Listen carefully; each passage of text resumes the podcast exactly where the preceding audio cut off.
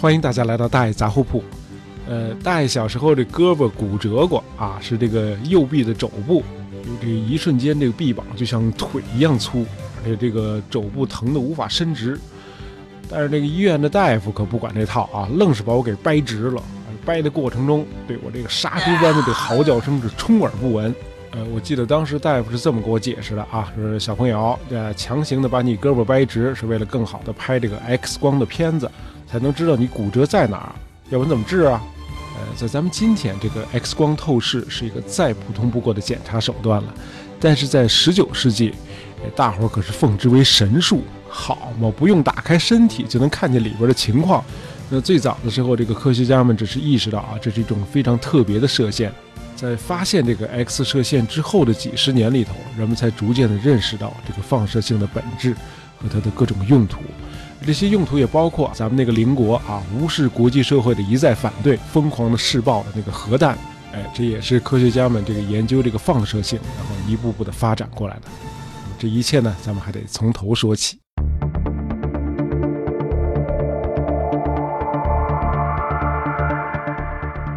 直到今天啊，在德国，很多人仍然称这个 X 射线为 w i n t e n s t a l l 伦琴射线。其实，这个德国的物理学家伦琴并不是最早发现 X 射线的，但是他是第一个意识到这项发现的重大意义的科学家。科学经常是这样啊，你仅仅看到是不够的，你还得理解并且能够解释你发现的一切。这个伦琴发现这个 X 射线呢，是在1895年的11月。他在做这个阴极射线的实验的时候发现，哎，你就是用这个黑色的硬纸板把这个放电管全挡住，呃，放在一米之外的这个感光板上，仍然能够出现一种淡绿色的光。这伦琴呢，又把这个感光板呢又挪远了一米，那个绿光仍然没有消失。嘿，我就不信了。伦琴于是就走到隔壁的房间，把门给关上，再拉上窗帘。那光还在，哟，这不是闹鬼吗？这不是。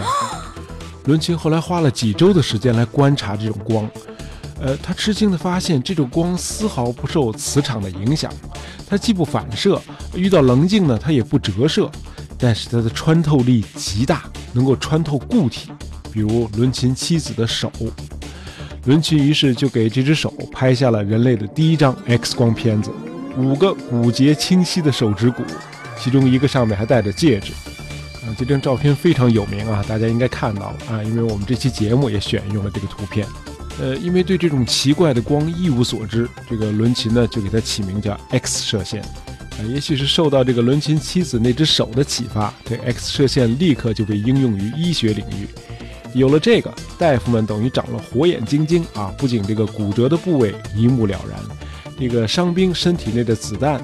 孩子不小心吞下的扣子都能够迅速的定位了。这个 X 射线可能是人类科技史上最快被应用的一项科学发现了啊！还不知道是什么，大伙儿已经用上了。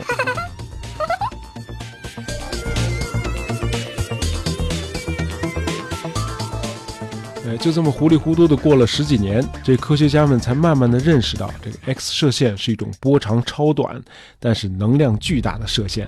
能量大到可以损伤人的身体，于是，在发现它还不到一年的时间里，这个 X 射线就已经被一些医生用来治疗癌症了。据说可以杀死癌细胞。可是又过了一段时间，人们发现这个 X 射线其实非常的可怕，因为早期的研究者们纷纷的死于这个 X 射线的辐射。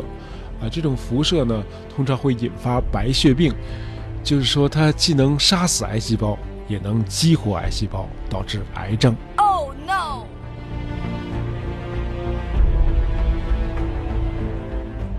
伦琴这一重大发现的意义，并不仅仅停留在 X 射线本身，因为从伦琴开始，大伙儿开始对放射性物质产生了浓厚的兴趣。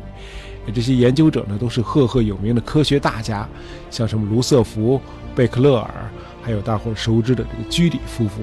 这些人因为受到这个放射性辐射的伤害，不是长期患病，就是英年早逝。这个皮埃尔·居里虽然死于车祸，但是在二十世纪初，他已经开始出现了放射病的明显症状，呃，骨头总是隐隐作痛，而且经常有不舒服的感觉。这个居里夫人的情况也差不多，呃，她是一九三四年死于白血病，事实上，这个放射性不仅危害性极大，一些物质的这个放射性持续的时间还相当长。哎，即使到了现在，你要是接触这个居里夫人的文献，甚至包括他拿着照着做饭用的那个烹饪书，都是很危险的。今天这个居里夫人这个实验室的图书都保存在用那个铅皮来做衬里的那个箱子里。你要想看这些书，你得穿上防护服。What？呃，顺便提一句，这个居里的女儿伊雷娜后来也继承了父母的遗志，哎，从事这个放射性物质的研究。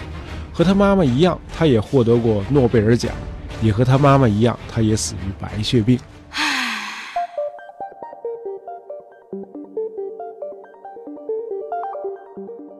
好，我们简单解释一下，为什么大自然中会有像油、镭、布这类这个天然放射性元素。呃，大家知道，这个任何的原子呢，都是由这个质子和中子组成的原子核，以及绕着它在周围高速旋转的电子组成。那么，放射性物质的原子核呢，都过于紧密。原子核越紧密，这个原子呢就越不稳定。为什么呢？呃，这么说吧。如果把原子放大到像一座教堂那么大，那么原子核的大小呢，也就相当于一只苍蝇。因此，这个原子核如果越小越紧密，那么它对周围这么大空间里高速旋转的这个电子的影响呢就越弱。因为你块儿大，你对周围的引力才会大，对不对？那结果是什么呢？粒子就会大量的流失，那么这类物质呢就非常的不稳定。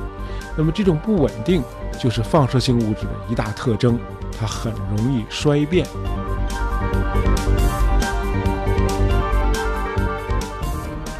好，那放射性物质衰变掉百分之五十需要的时间呢？呃，就叫半衰期 （half life）。那今天我们能够从恐龙的化石中得知这只恐龙是生活在什么年代，就是靠一种叫碳十四的放射性同位素。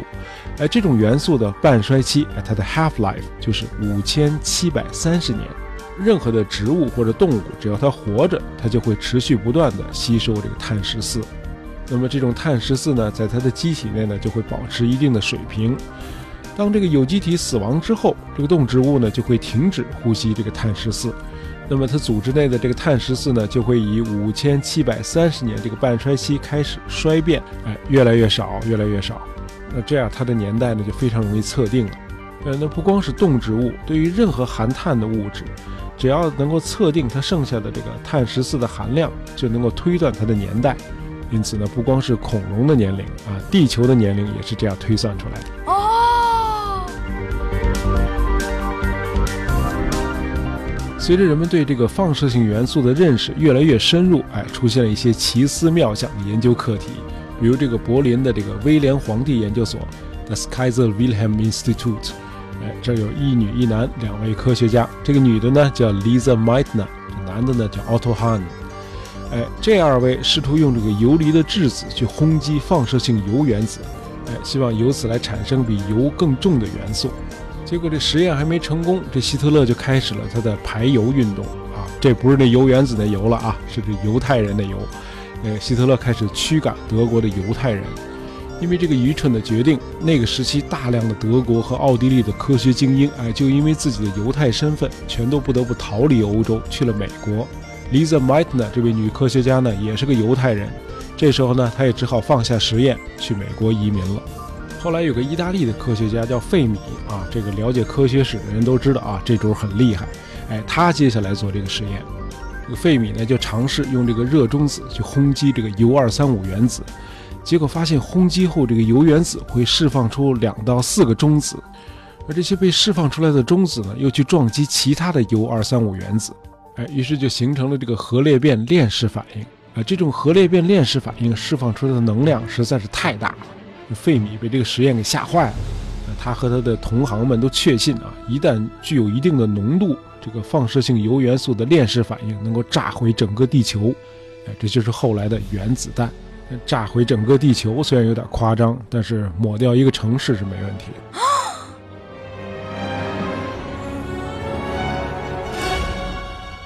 到了一九三九年底，那逃到美国的那些科学家们，包括爱因斯坦，就联名给这个美国总统罗斯福写信。哎，他们认为德国人很有可能率先研制出原子弹，这个自由世界必须赶在他们前面。于是，这个美国陆军部就在一九四二年六月就开始实施利用核裂变反应来研制原子弹的计划，这就是著名的曼哈顿计划。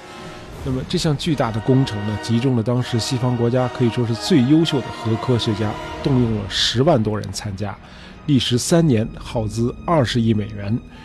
在一九四五年七月十六日，哎，就成功的进行了世界上第一次核爆炸试验。这是一颗很小的原子弹，但是还是把观摩试验的这个美国军方人员给吓着了。这个原子弹呢是放在一个巨大的铁塔上面，这核爆之后，那个铁塔就完全蒸发掉了。这个周边的这个山丘呢，在一到两秒的时间里，被照得比正午的阳光还要亮。哎，即使是在十六公里以外的观测地，也能感觉到那个热度，就像在烤炉边上一样。那个爆炸发出来的光线啊，最初是那个紫色，然后变成绿色，然后再变成白色。爆炸产生这个蘑菇云高达七点五英里，也就是十二点一公里。这个实验场完全变成了一座人间地狱。那德国呢，在这次核试爆之前的两个月就投降了。于是，这个美国陆军造好的另外两颗原子弹呢，就留给了日本。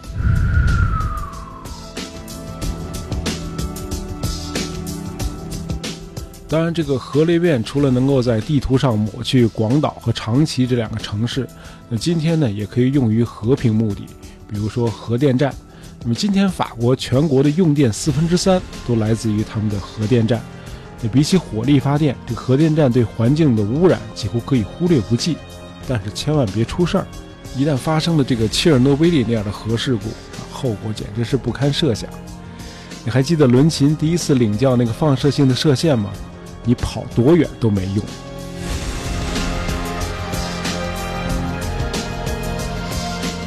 好，咱们今天又聊了点科普，哎，喜欢大爷杂货铺的朋友，别忘了订阅我们的专辑，这样就不会错过我们的新节目了。感谢大家收听，咱们下期再见。